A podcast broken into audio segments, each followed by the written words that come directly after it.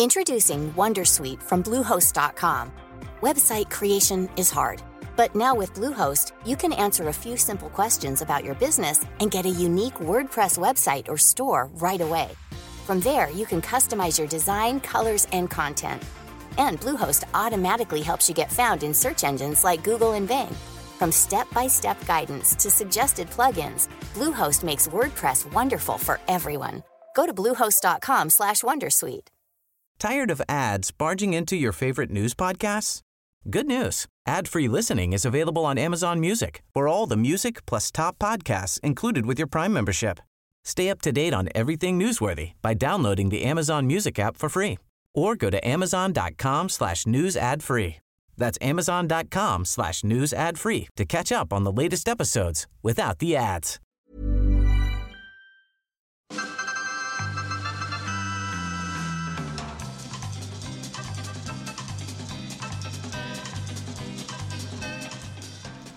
Hej och hjärtligt välkomna allihopa till Vetenskapspodden Forskarna och jag. Jag heter Magnus Erlandsson och tycker ni att jag låter mer nasal än vanligt, om det nu går, så beror det på att en höstförkylning har invaderat min näsa och resten av kroppen. Men när jag pratade med läkaren och beroendeforskaren Anders Håkansson lät jag inte alls här snuvig som tur är. Slår man upp ordet beroende står det okontrollerbart begär efter njutnings eller berusningsmedel. Men att vara beroende av en person till exempel som man tycker väldigt mycket om behöver ju inte alls vara något negativt. Det jag vill komma till är att det kanske finns en naturlig och biologisk anledning till att vi människor hamnar i ett beroende. Att vi helt enkelt aktivt söker ett tillstånd där vårt belöningssystem kickar igång. Så alltså, oavsett om det gäller en drog, ett kasinospel på nätet eller en person som man bara inte kan vara utan. Men nu över till Anders Håkansson, en läkare och psykiatriker på Beroendecentrum inom Region Skåne, projektledare vid enheten för klinisk beroendeforskning vid Lunds universitet och Sveriges första professor i spelberoende. Trevlig lyssning!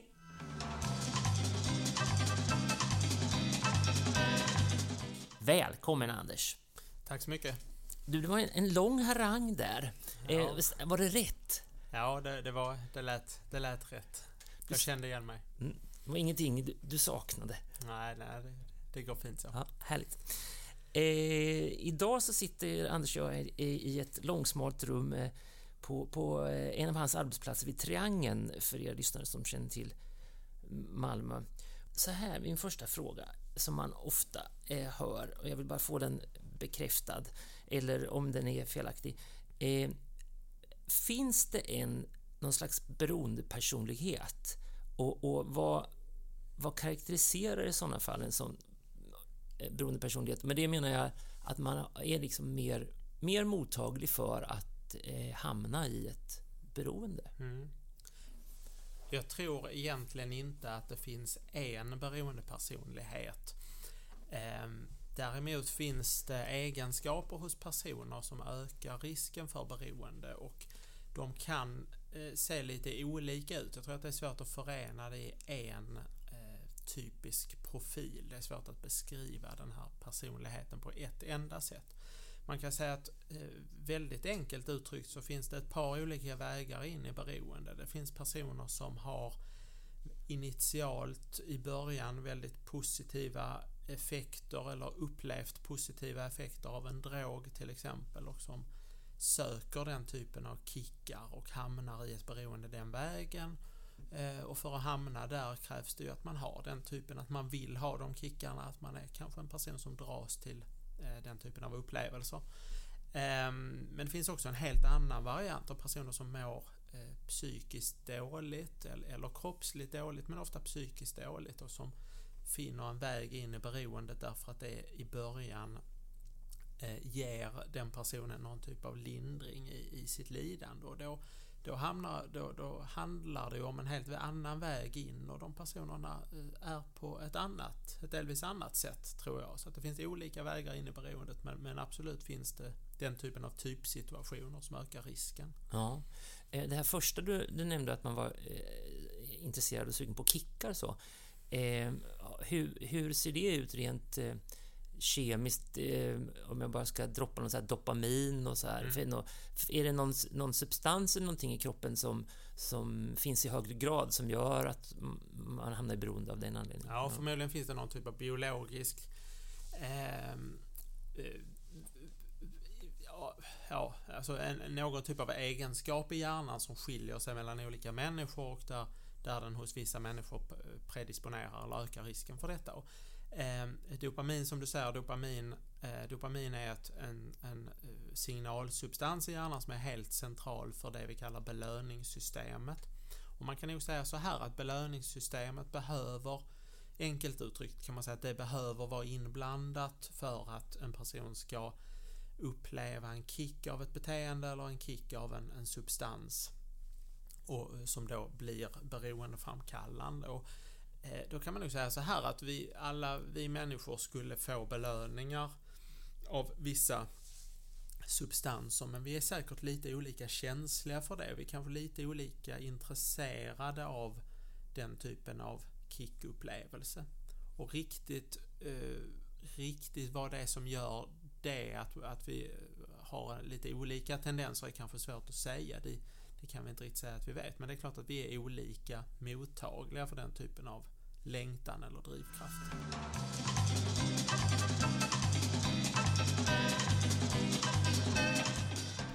Du, om vi skulle ta och snacka lite mer specifikt till en början om det här med eh, spelberoende. Eh, som är ett av, av de, eh, de beroenden som du forskar kring. Eh, jag läste någonstans att 2-3% av alla svenskar har ett problematiskt spelande. Eh, då undrar jag, stämmer det? Och, och, och, vad menas i sådana fall med ett problematiskt spelande? Ja, säg att ungefär 2% kanske har ett problemspelande och med det, eh, det är naturligtvis en lite vid definition men eh, eh, jag skulle säga att det innebär att man faktiskt har konsekvenser av sitt spelande, tydligt negativa konsekvenser eh, som man själv ser och uppfattar och, och är synliga säkert också för andra om, om, om det blir eh, om det, det, ställs i dagen så att säga. Så att det, är pro, det, det är tydliga problem, tydliga negativa konsekvenser. Däremot när vi pratar om problemspelande som ännu inte är ett beroende, då, då kan individen eh, sluta med det här beteendet. Man har negativa konsekvenser och det är besvärligt men eh, man klarar oftare att, eh, att sluta med det beteendet.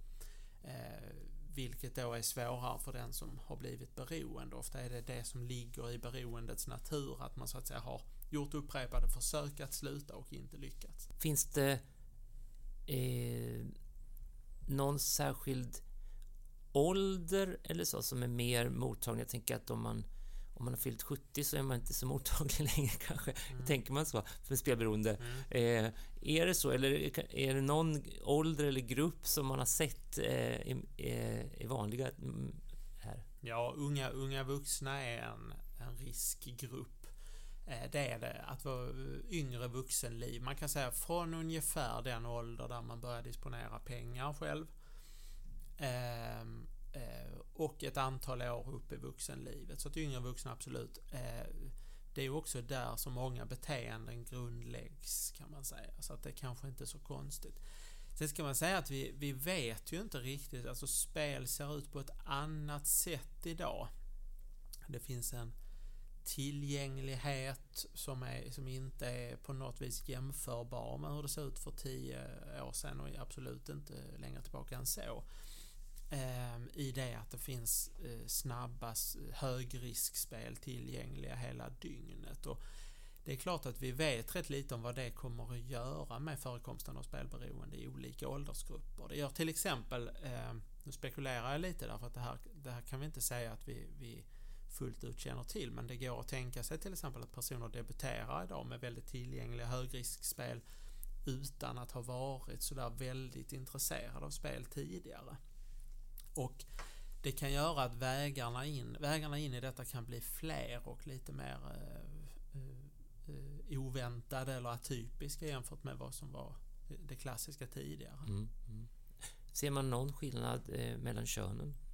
Ja, eh, och man ser intressanta och viktiga skillnader mellan könen därför att även om spelberoende är vanligare bland män, precis som de flesta andra beroendetillstånd eh, är, så har kvinnor ett ofta, kvinnor som blir spelberoende har ofta ett snabbare förlopp in i spelberoendet. De har, de har ofta mer av psykisk ohälsa parallellt med spelberoende. Mm. Så att här finns en förvisso fler män i, i antal patienter räknat så är männen fler än kvinnorna.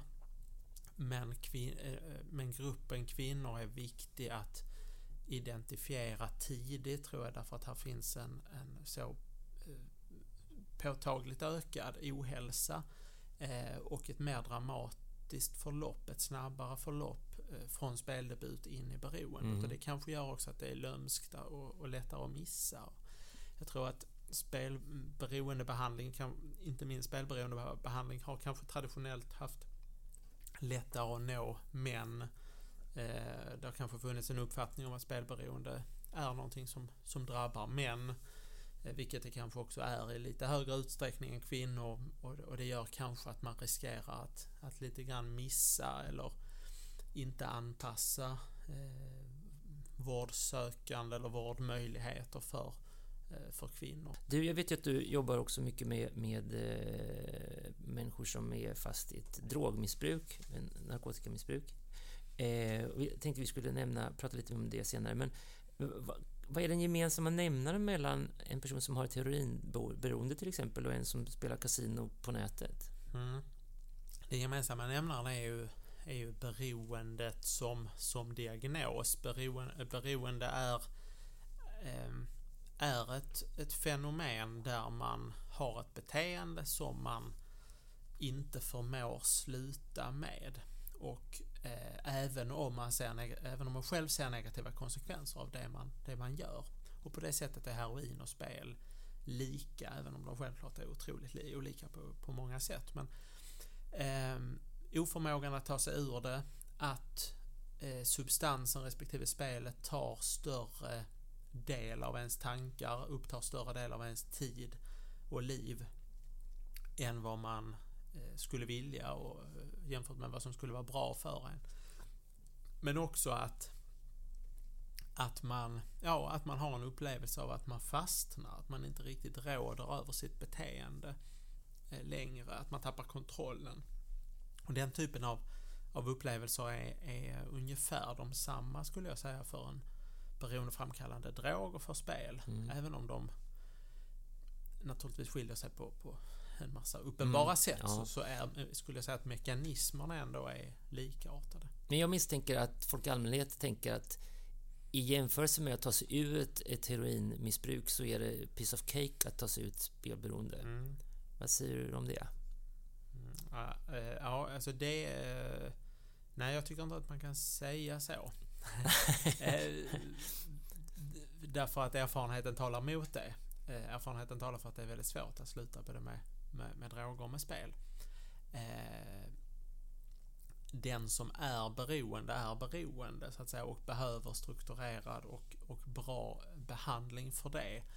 Eh, eh, och är det så lätt att ta sig ur ett beteende så kanske man inte är beroende. Då kanske man, eh, då kanske man befinner sig någonstans som vi pratade om innan. Då kanske man befinner sig i någon slags problemstadium där det, där det ännu inte finns ett etablerat eh, beroende. Som sagt, en, en sak i beroendets natur, en del i beroendets natur är att man ska ha gjort försök att sluta som inte har lyckats. Mm, mm. Eh, och, där, eh, och där är de här beteendena lika, likadana kan man säga grovt sett. Ja, just det. Jag tänker mig att just ett heroinmissbruk är mer stigmatiserat så eh, kanske att man tänker på en sån person som är nedgången och så gör man parallellen att, mm. att det här är någon som verkligen är på väg åt helvete. Så, ja. men, men att det inte syns till, tillräckligt mycket på en spelberoende och att det därför gör man den logiska lapsusen kanske där att det, det, här verkar lite enklare att ta sig ur. Ja, eh, det, så kanske man, man eh, kan tolka det. Sen tror jag, tror jag också att man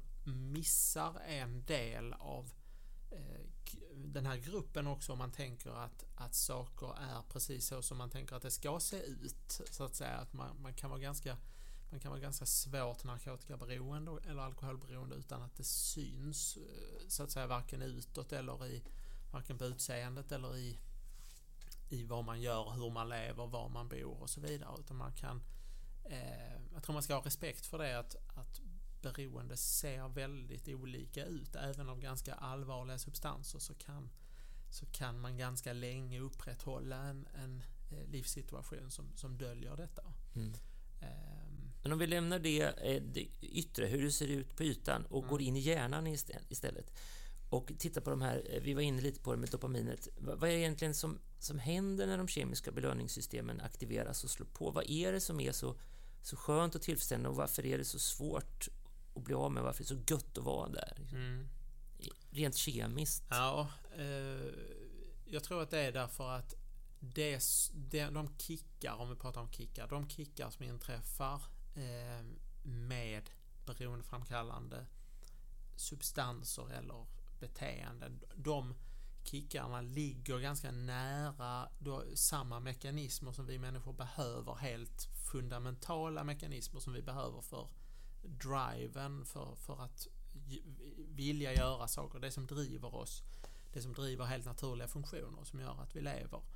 Eh, och eh, det är helt enkelt belöningssystemet. Människor gör saker eh, om de uppfattar det som belönande på kort eller lång sikt.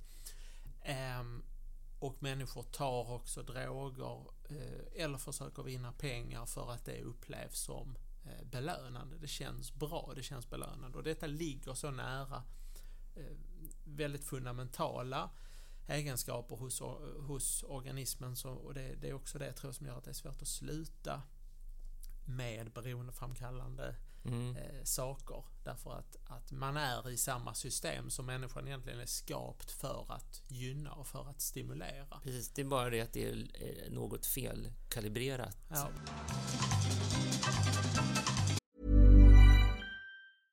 Introducing Wondersuite from Bluehost.com. Website creation is hard. But now with Bluehost, you can answer a few simple questions about your business and get a unique WordPress website or store right away. From there, you can customize your design, colors, and content. And Bluehost automatically helps you get found in search engines like Google and Bing. From step-by-step guidance to suggested plugins, Bluehost makes WordPress wonderful for everyone. Go to bluehost.com/wondersuite. Millions of people have lost weight with personalized plans from Noom, like Evan, who can't stand salads and still lost 50 pounds. Salads generally for most people are the easy button, right? For me, that wasn't an option. I never really was a salad guy. That's just not who I am. But Noom worked for me. Get your personalized plan today at Noom.com. Real Noom user compensated to provide their story. In four weeks, the typical Noom user can expect to lose one to two pounds per week. Individual results may vary. Tired of ads barging into your favorite news podcasts? Good news. Ad-free listening is available on Amazon Music for all the music plus top podcasts included with your Prime membership. Stay up to date on everything newsworthy by downloading the Amazon Music app for free or go to amazon.com slash news ad free. That's amazon.com slash news ad free to catch up on the latest episodes without the ads.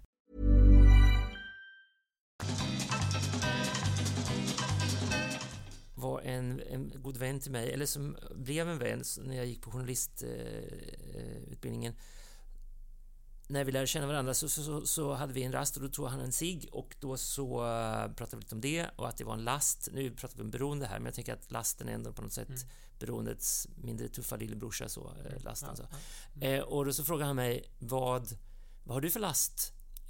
Och, så, och jag kunde faktiskt inte komma på någon riktigt och då sa han, jag litar inte på människor som inte har några laster.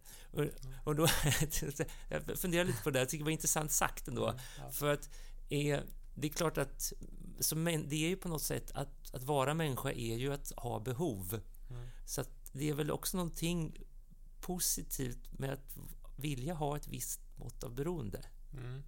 Ja, jag, jag, tror att det ligger lite i linje med det, det vi pratade om nyss, att det finns en, en naturlig drivkraft hos människan att, att belöna sig på olika sätt.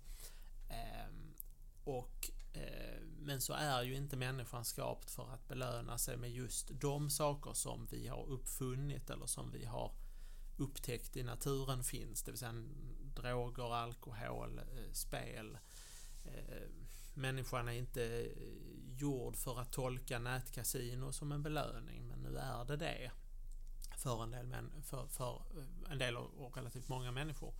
Ehm, och där går det systemet på något sätt överstyr. Men det är klart att det här, jag, jag tror väl att han jag tror väl att, att du är, är någonting på spåren där kring, kring att eh, eh, det är bra för, för artens fortlevnad på, på något sätt att jaga eh, belöningar, att jaga saker som, som eh, kortsiktigt upplevs positivt men, men eh, det var inte, tanken var inte att det skulle vara droger. Nej, nej. Um, mm. Det var en liten, eh, det var en liten parentes. Eh, men tillbaka till det här med eh, spel på nätet och kasinospel och, och, och dylikt som du säger inte är helt naturligt för oss. kan det vara så att, att lagstiftningen inte har riktigt hunnit med så att och tycker du att det finns vissa former här som, som man borde sätta stopp för som är så pass beroendeframkallande att vi, att vi borde eh, stoppa det på något sätt? Ja, eh, spontant är det svårt, det är svårt att, låta, svårt att låta bli att känna på det sättet när man träffar personer som är spelberoende och när man jobbar med det här området. Och då, då är det klart att vissa spel är per definition högriskspel och därmed, eh, därmed farliga. Eh, det är farligare med spel där man har en snabb eh, belöning. Jag brukar Eh, ibland när jag undervisar så brukar jag göra jämförelsen mellan till exempel nätkasino där du har en helt momentan vinst eller förlust. Den, den inträffar eh, inom enstaka sekunder. Eh, och då skulle man, skulle man kunna jämföra det med när man lämnade in en Stryktipskupong i pappersform i butiken flera dagar före matchen, eller matcherna. Flera dagar före lördagens matcher då. Eh, och där det fanns en planering, det fanns rätt så mycket, eh, man läste på matcher och så vidare. Och det, det är liksom en, eh, en ganska lång process. Och en långsam process. Mm. Och det mm. går flera dagar från insats till, till belöning. Nätkasino är helt och hållet tvärtom. Eh, du kan upprepa insatsen hur många gånger som helst, du kan öka den, du kan eh, försöka vinna och du kan försöka vinna tillbaka förluster. Eh, och det finns egentligen ingen reglering och det finns egentligen ingen, ingen gräns för hur långt man kan driva det högriskbeteendet och göra risken ännu högre. Nej, jag tolkar det som att om, om, det, om det fanns någon slags fördröjningsmekanism gjorde att det inte var i samma furiösa tempo så, så, så skulle mm. det lindra ja något. Ja, precis därför att, därför att eh, någon typ av bromsmekanism, någon typ av eh, eh, tids... Eh, ja, någon slags fördröjning ger eftertanke och ger möjligheter att fatta beslut eh, och tänka efter. Eh, det naturliga om man förlorar väldigt mycket pengar på ett sätt.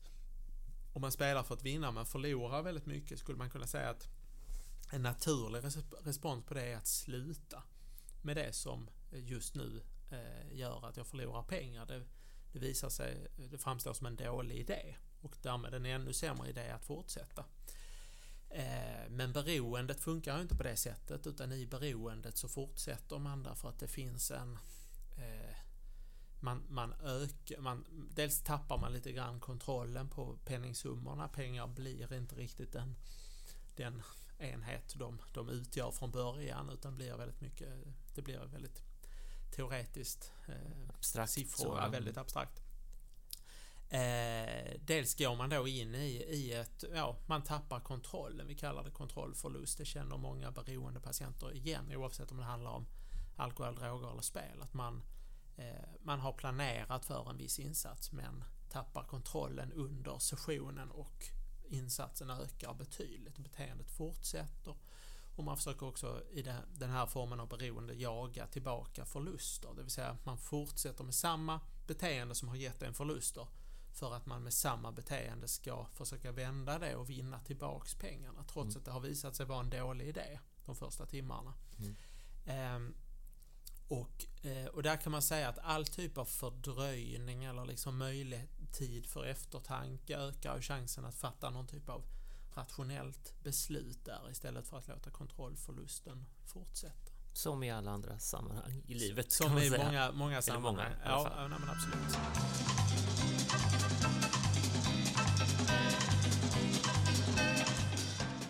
Hur botar man då ett spelberoende? Ja, eh, rätta mig om jag har fel, men visst är det så att du har eh, jobbat med eh, drogmissbrukare i det så kallade metadonprogrammet mm. Mm. i samband med sprutbyte här. Och det funkar, inte just metadon då, men funkar det med medicinering här också? Mm.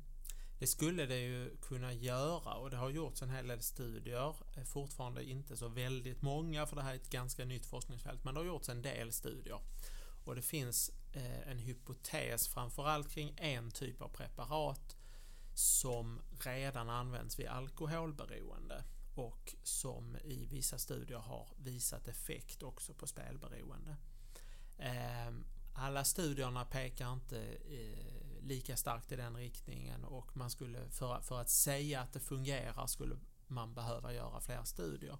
Men det finns ett försiktigt forskningsstöd kan man säga för att en viss typ av mediciner som heter eh, till exempel Naltrexon har en effekt vid spelberoende. Det vill säga att gruppen som får medicin eh, återfaller i mindre grad än gruppen som får sockerpiller. Och vad gör den substansen? Den blockerar ett system i hjärnan som man tror är nödvändigt för att man ska få kickupplevelser och de här väldigt kraftiga belöningsupplevelserna i samband med drogintag eller i detta fallet spel. Och med den hypotesen har man, har man visat en effekt vid alkoholberoende, det vill säga att eh, eh, den mekanism man tror att det handlar om handlar om att eh, det initiala drickandet inte får samma positiva effekt och därmed inte fortsätter i samma grad som, eh, som det gör annars när man då har den här medicinen. Och eh, tanken, var, tanken är att på ett sam, på liknande sätt vid spelberoende kunna blockera eller minska kontrollförlusten. Mm. Är det här någonting som ni har jobbat med eller, eller försökt med? Eller ja, du? Alltså det, för, det förekommer att man eh, eh, det förekommer att man, eh, att man prövar en strategi med, med läkemedel, men jag tror absolut att man ska... Eh, jag, tror, jag tror det är viktigt att tänka på att den, den primära behandlingen av spelberoende är inte en medicin utan en strukturerad eh, samtalsterapi eh, med tydligt fokus på spel. Jag tror att eh, psykoterapi i ganska konkret form eh, är, ska vara förstahandsbehandling vid, vid spelberoende. Mm. Vi ska nog eh, eh nämna det här också med, som jag tog upp det här med metadonprogrammet eh, som har varit eh, kontroversiellt eh, för, för heroinmissbrukare i samband med sprututbyte. Kan du förklara det, vad, vad det handlar om? Mm.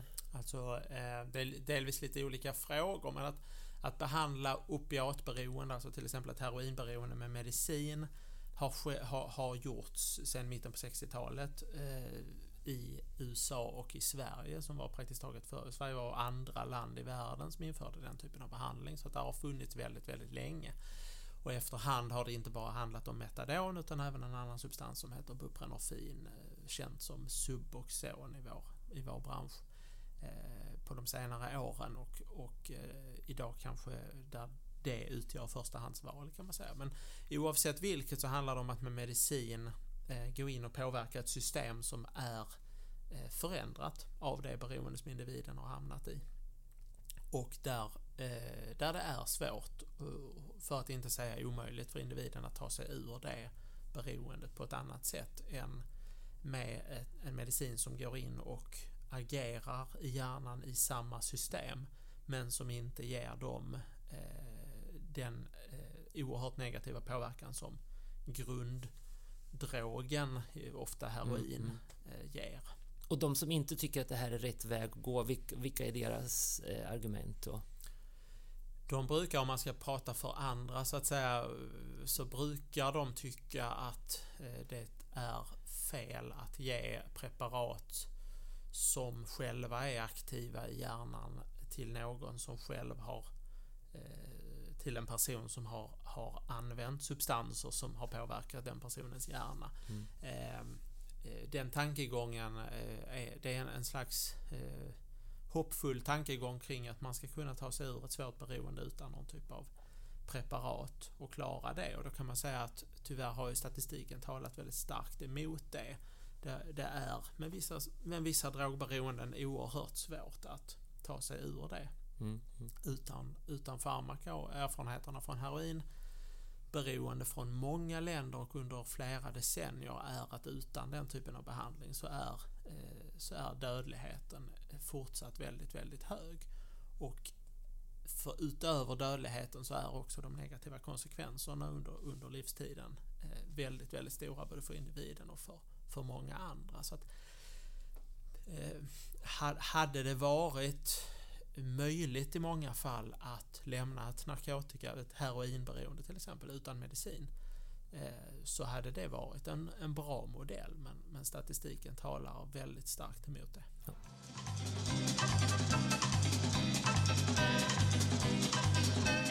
Var är man längst framme och vad är det man snackar om? Vad är basset liksom? Finns det, det, finns det någonstans i världen där man är lite längre fram och i sådana fall, vad, vad, vad, mm. var är man då? Eller är det ni som är, är går i bräschen? Liksom?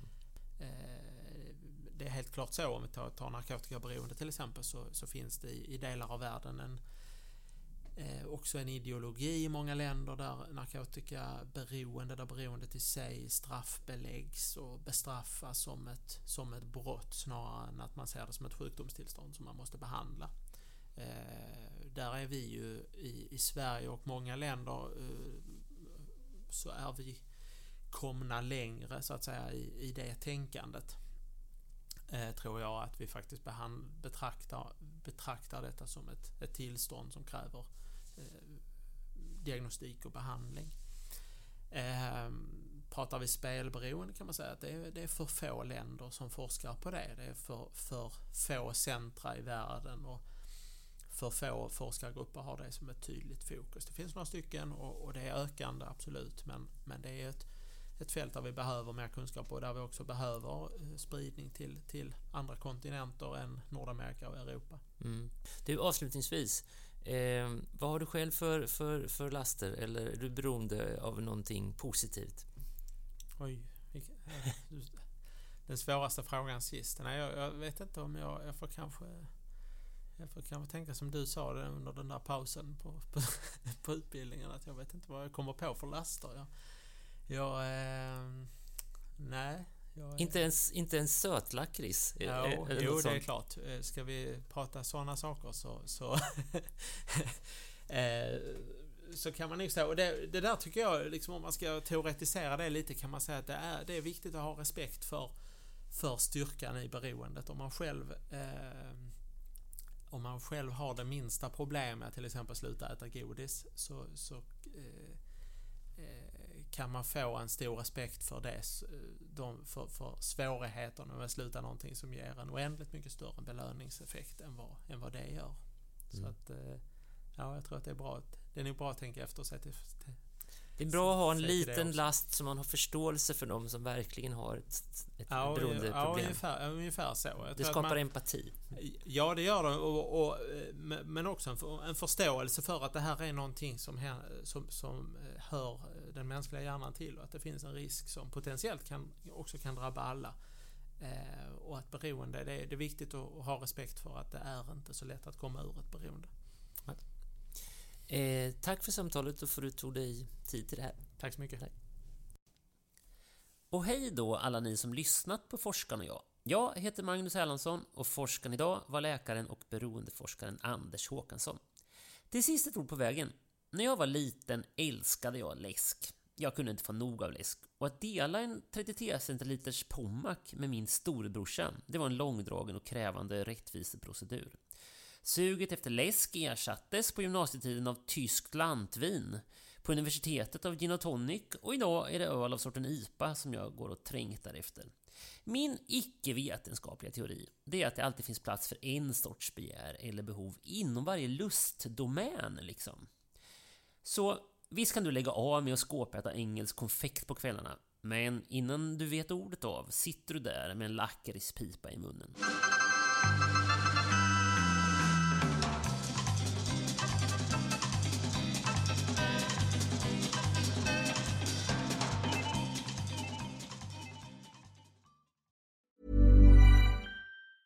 Tired of ads barging into your favorite news podcasts?